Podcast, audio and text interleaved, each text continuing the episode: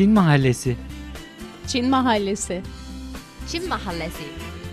Çin Mahallesi.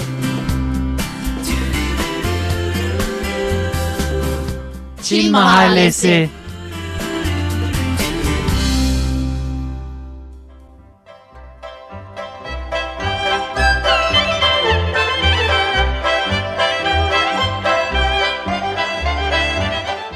Sevgili dinleyiciler, Çin Mahallesi özel programından sesleniyoruz. Herkese merhaba diyoruz. Evet, Çin Mahallesi'nde yine toplandık. Bugün özel bir konumuz var. Hem yeni yıl bunu konuşacağız hem de beraberinde gelen Bahar Bayramı'nı. Mahallemiz her zaman olduğu gibi Şahin var, Tintin var, Sadık Kaymaz var. Şimdi yeni yıl, aslında hemen yeni yıl deyince dinleyicilerimiz artık yıl eski de ocağın sonuna geldik diye düşünebilirler ama Çin'de daha yeni yıla girmedik. Çünkü farklı bir uygulama var, farklı bir sistem var, farklı bir inanış var. Bunu konuşmak istiyoruz ve hemen ben Şahin'e ve Tintin'e dönüyorum özellikle. Çin'de yeni yıl tarihi nasıl belirleniyor, neye göre belirleniyor? Çin'in bahar bayramı dahi olmak üzere, yani geleneksel bayramlar genelde Çin'in ay takvimine göre belirleniyor. Söylediğimiz bu ay takvimi, yani bin yıl veya daha doğrusu iki bin. üç bin yıl önceden beş bin şimdiye... yıllık bir Çin tarihini evet, düşününce belki evet, daha da geriye evet, alabiliriz. Daha evet, daha da olabilir. Ve o zamandan şimdiye kalan bir takvim. Ve bu takvim düşünüyorum herhalde bu ay, güneş ve bizim oturduğumuz bu şey dünya arasındaki e, yerler sürekli değişiyor. Ona göre düzenlenen bir ay takvimi. O değişikliğe göre. Çin takvimine göre ya Çin, Çin takvimi çerçevesinde her ay e, otuz gün, hep otuz gün var. O yüzden her yılın bahar bayramı genelde bizim Şubat veya e, Ocak aylarında sonu, evet, evet Şubat, kutlanıyor. Evet. Bu durumda şunu o zaman programın başında söyleyebiliriz. Çin'de aslında iki takvim var. Biri güneş takvimi, günlük e, yaşantımız hem de dünyanın bir parçası olarak Çin'in ekonomisi ve birçok şey buna bağlı ama geleneksel konulara gelince, e, doğum günlerine, bayramlara e, o zaman Çin'in e, o geleneksel ay takvimi ve on iki hayvanlı o takvim kullanılıyor. Evet, evet. Ve iyi ki biz tatillerimiz hem ay takvimine göre hem de ikisi ulus de. ikisi de içinde kullanılır. Geç Terli. Güneş takvimini de onun tatillerini de bu arada yine değerlendiriyoruz. Tabii otuz bir Ocak itibariyle ertesi gün burada da tatildi sonuçta. O yeni yılda kutlanmadı değil ama bu yeni yıl Çin yeni yılı bir başka kutlanıyor. Açıkçası ben de onun heyecanını şimdiden yaşamaya başladım. Zaten haftalardır o hazırlıkları izliyoruz. Dört bir taraf kırmızı fenerlerle süslü. Ben bu manzarayı biraz konuşalım istiyoruz. Bambaşka bir şey burada Çin yeni yılına girmek. Bu heyecanı yaşamak bambaşka.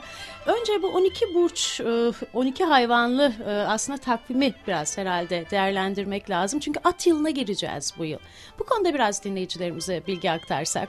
Aslında on iki hayvanlı bir evet. takvim evet. ve bu ejderha ile başlıyoruz. Bu yıl yılan yılıydı.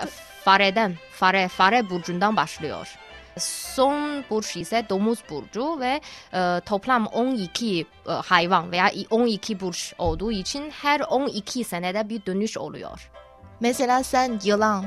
O yüzden ben şey tahmin edebiliyorum hangi yılda doğdun. Çünkü evet. her on iki senede bir dönüş var. on iki yıllık bir döngü. Birine sadece Çin burcunun ne olduğunu sorduğumuzda yaşını tahmin edebiliyoruz. Evet. evet. evet. Yaşını bilmiyor diye düşünmeyin. Çin'de yılların hayvanlarla adlandırıldığını söyledik. on iki hayvanlı bir takvim bu anlamda. Bir döngü var. Bu on iki hayvan her birinin ayrı kişisel özellikleri de yansıtıyor. Bu anlamda şöyle birkaç örnek var. Örneğin ben yılan. Benim özelliklerimi de çıkarabiliyor musunuz? Ben sadece biliyorum yani yılan, e, yıllarından doğan insanlar, onların kaderleri çok iyi, çok e, bereketli, evet çok mutlu ol- oluyor. Ee, bu arada ben e, tabii bu yıl at yılı olduğu için, at yılına gireceğimiz için hemen yılları çıkardım. E, iki bin on dört yılında doğanlar at yılı olacak. bin dokuz yüz altmış altıdan alıyorum. altmış altı doğumlular, yetmiş sekiz doğumlular, doksan doğumlular, iki bin iki doğumlular at yılı. Bu onların yılı olacak. E, bu arada e, bu yılda doğmuş olanların özelliklerini dinleyicilerimiz açısından onlar muhtemelen bunu merak edecekler. Biraz özelliklerini açsak. hareketli, çalışkan. Ben bunu biliyorum. Evet, çünkü yanımda alt burçlu arkadaşım var. O diyor şey hep yani çok yoğun çalışıyor, sürekli hareket ediyor, hareketli. Güzel. Bütün burçlar aslında benim öğrendiğim kadarıyla Çin'deki bütün bu burçların her birinin iyi ve kötü özellikleri hep bir arada. Aslında hayat da böyle değil mi? Hepimiz böyle değil miyiz? Bu kutlamaları aslında konuşsak. Çünkü ben bu yıl ikinci yılım. O yılbaşı gecesi yaşadığımı bir daha yaşayacağım için çok mutluyum. İnanılmaz bir heyecan, inanılmaz bir keyif. Havai fişekler özellikle tabii. Biz bunu bir gösteri olarak algılıyorduk. İşte görsel bir şölen olarak görüyoruz.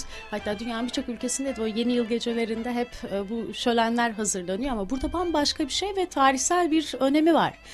Bunun üzerinde durmamız gerek sanıyorum. Dinleyicilerimize bunu aktarmamız ee, gerek. Nergiz, ben önce bir araya girmek istiyorum. Ee, şunun için girmek istiyorum. İşte havai fişekler dedik, e, pek çok ülkede dedik ama bu tabii e, yeterince tarif etmiyor yeni yıl gecesini. Dinleyicilerimiz şöyle düşünmesin.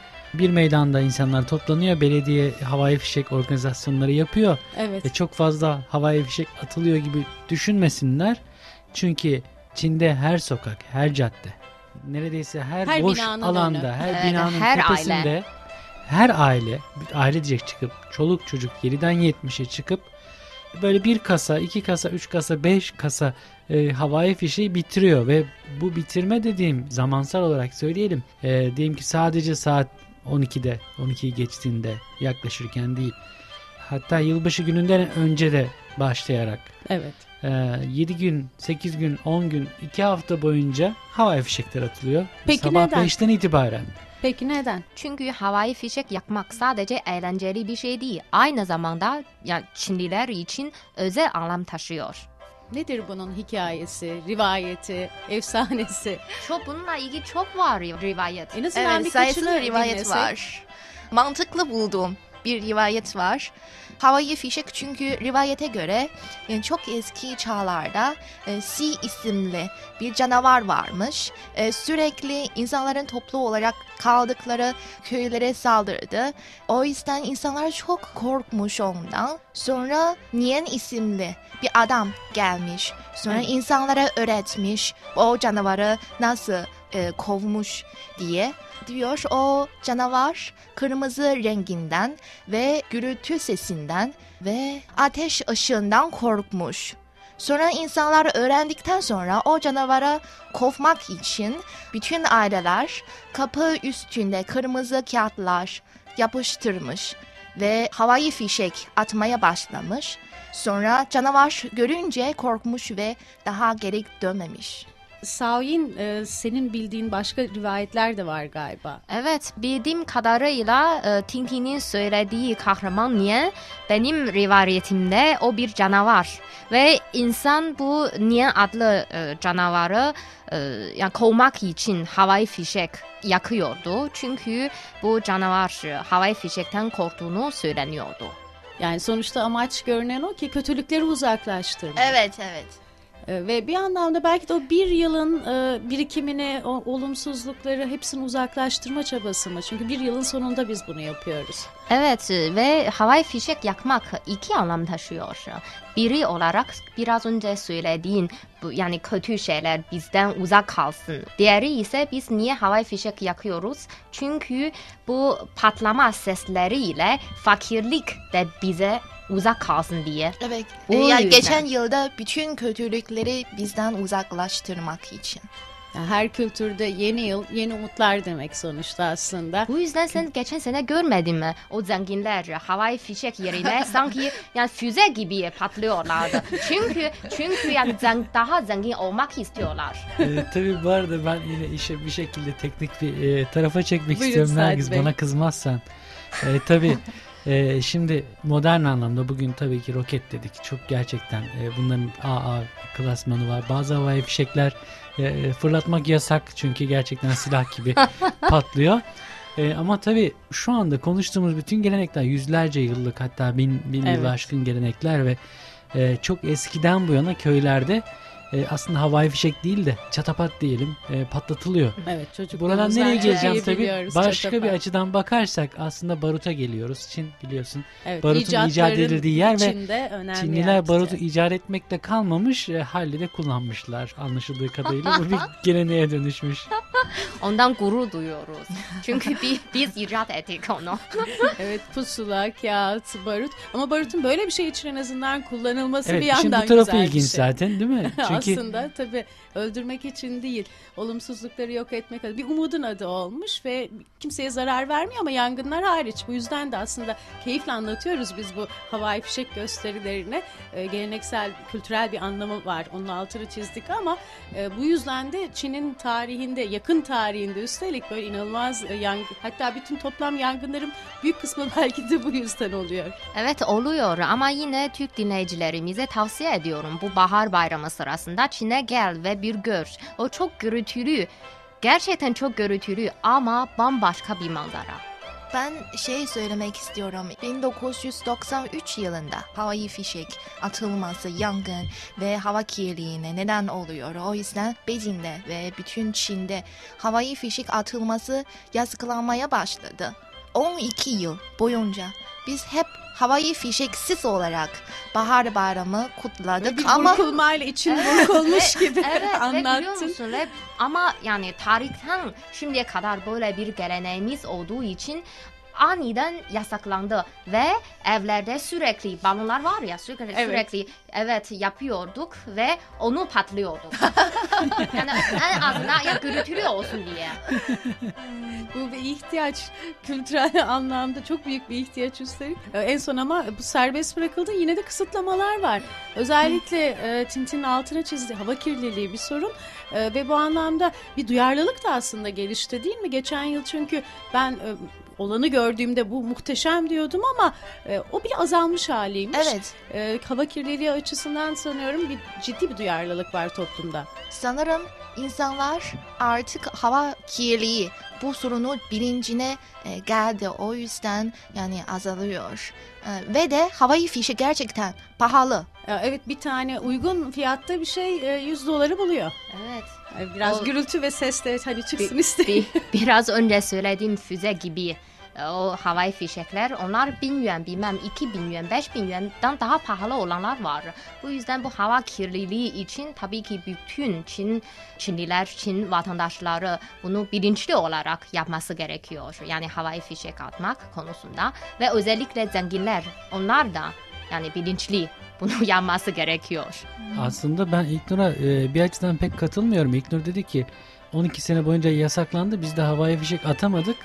İlknur herhalde şehrin e, denetimi yüksek bölgelerinde yaşadığı için pek atamamış ama şehrin kıyılarında ve de Çin'in Aa, başkentlerinde evet, içinde, hiç kimse e, yasak dinlemediği gibi yasak uygulanmadı da bir yerde. Ama e, şimdi engellemek fiyat, fiyatlar zor, evet. e, engellemek zor ama e, bir yerde şöyle hükümet e, şu şekilde e, havai fişek atılımını kısıtladı fiyatlarla. E, çok yüksek e, fiyatlarla, çok yüksek kiralarla e, havai fişek satıldığı zaman dolayısıyla bir azalma iki bin yuanlık üç kasa havai fişek alacağına insanlar bugün yarım kasa alabiliyor ve e, doğal olarak çok büyük oranda fiyatlar e, havai fişek e, atışlarını kısıtladı. Evet, e, her koşulda maddi tarafı, kültürel boyutu. E, ben şunu söylemek istiyorum, eğer Çin'e gelme planı olanlar varsa, e, umuyorum bu planı da gerçekleştirirler e, en yakın zamanda. Bu döneme denk, hem Çin Yeni Yılı hem o bahar bayramı sürecine denk getirmelerini önerelim sanıyorum. E, çünkü sadece havai fişek değil, e, Sadi Bey'in aktardığı gibi dört bir tarafta ve yüz binlerce, binlerce de yüz binler, belki daha milyonlarca, günlerce de sürüyor çünkü bu, bu havayı yaşamak. Sevgili dinleyiciler, Çin Mahallesi'nde bahar bayramını ve Çin Yeni Yılını konuşuyoruz. Kısa bir aranın ardından devam edeceğiz.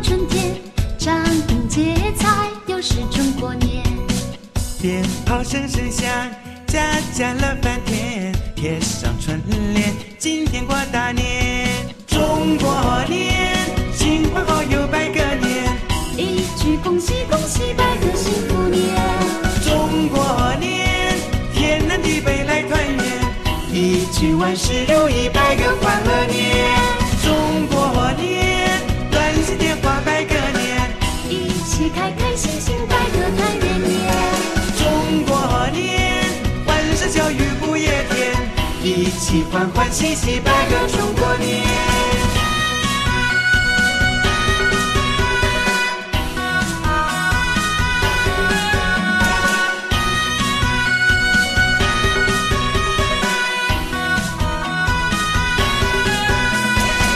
挂上红灯笼，你红你的脸，火树银花，又是中国年。北方包饺子，南方煮汤圆，欢天喜地一起来拜年。中国年，新婚后又拜个年，一句恭喜恭喜拜个幸福年。中国年，天南地北来团圆，一句万事如意拜个欢乐年。中国年，暖心电话拜个年，一起开开心心拜个团圆年。中国年，欢声笑语不夜天，一起欢欢喜喜拜个中国年。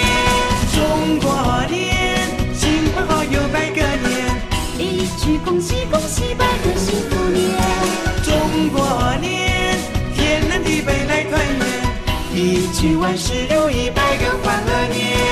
中国年，暖心电话拜个年，一起开开心心拜个团圆年。中国年，欢声笑语不夜天，一起欢欢喜喜拜个中国年，一起欢欢喜喜拜个中国年。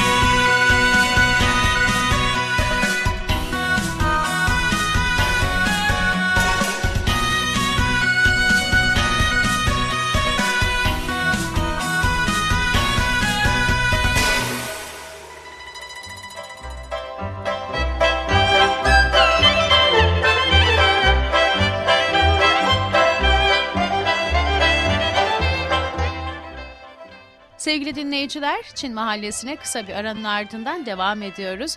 Çin yeni yılını ve bahar bayramını konuşuyoruz. Kırmızı fenerler, e, sokaklarda dükkanlar, evler, her taraf süsleniyor. Kırmızının özel bir anlamı var. Sadece e, burada e, o geçen yıla, o kırmızıdan korkan canavar değil. Onun dışında da e, kırmızının çok özel Çin'de bir anlamı var. Dört bir tarafta, e, tarafta kırmızıyı görüyoruz. Balık figürleri görüyoruz. Biraz da bunları anlatsak. Evet, Çinliler gerçekten kırmızı rengini çok seviyor. O yüzden bir kelime var, Çin kırmızısı. Şimdi de dünyada çok popüler olmaya başlıyor. Çinliler kırmızı çok uğurlu, çok şanslı bir renk olarak kabul ediyor. Siyasi anlamından soyutlanıp başka bir anlamı o zaman artık taşıyor. Şimdi Çinliler için kırmızı şans bir renk ama Türkler için var mı böyle bir şans rengi? Var, aslında sözler var. Aklıma hemen gelen kırmızı olsun, mavi, beş kuruş fazla olsun vardır. Mesela bizim Çin'in geleneksel düğünlerinde gelin ve damatlar hep kırmızı kıyafetler giyiyor. Evet, şansla ilişkilendiriyoruz evet. Daha çok kırmızıyı. Yeni yıla kırmızı renkli bir şeyle girmek aslında Batı kültüründe de e, bu anlamda kırmızının bir anlamı var aslında. Evet, bu yüzden yeni yıl için yeni bir kırmızı mont aldım. Maliyetli oluyor çünkü alışverişler yapılıyor, yakınlara hediyeler. Aslında bayram bütün dünyada aynı şekilde de kutlanıyor denilebilir. Evler temizleniyor, yeni kıyafetler alınıyor, evet. Çocuklara harçlıklar var. Burada çok da güzel kırmızı yine harika zarflar var. Evet. Çocuklar dört gözle o zarfların gelmesini bekliyor.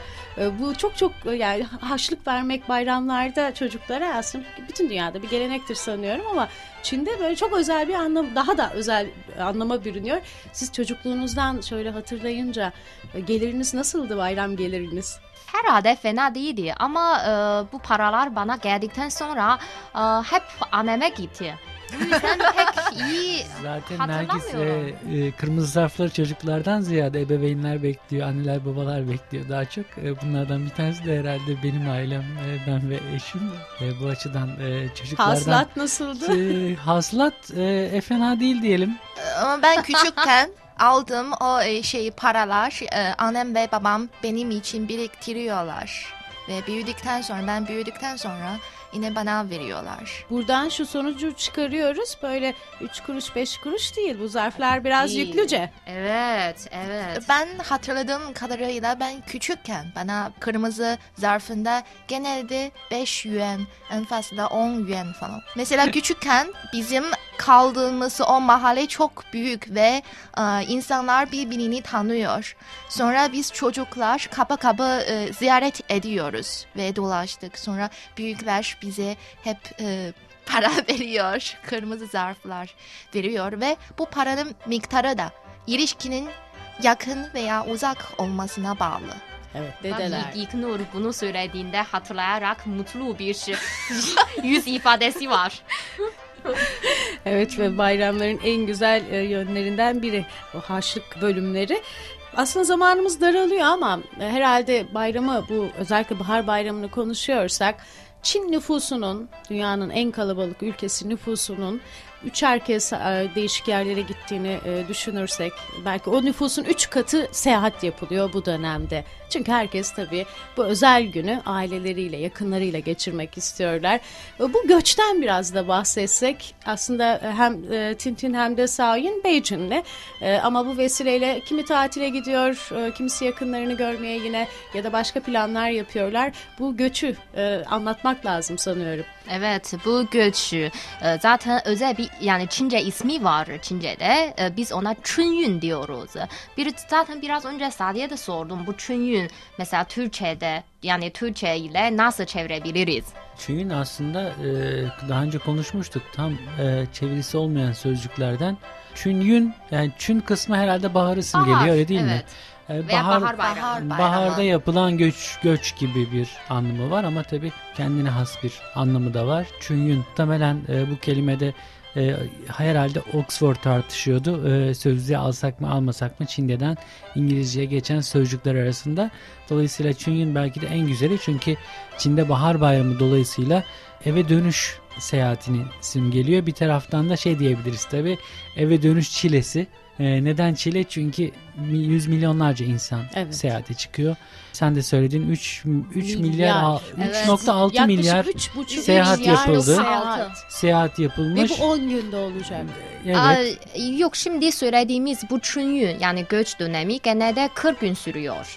Ve bu kırk gün içinde biraz önce bir haber okudum. üç nokta altı milyar seyahat gerçekleştiriliyor.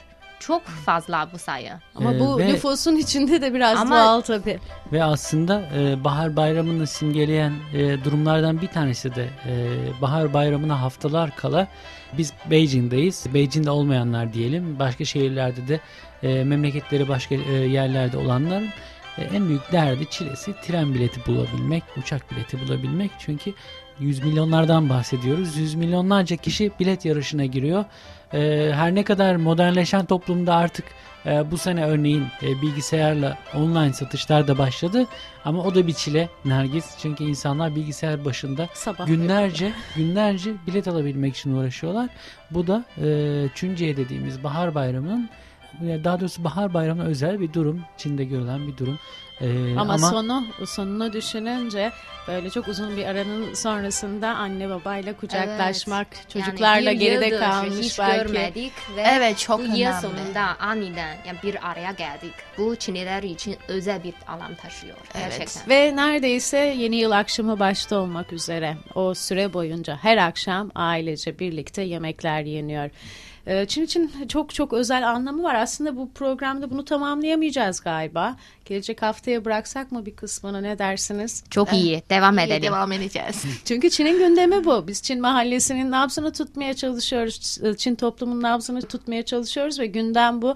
Bunu konuşmayı sokakta sürdüreceksek programımızda da devam etsin istiyoruz. Sadi Bey, Tintin ve Şahin teşekkür ediyoruz. Gelecek hafta yeni bir Çin mahallesinde buluşmak üzere. Hoşça kalın. Hoşça kalın. Hoşça kalın. Hoşça kalın.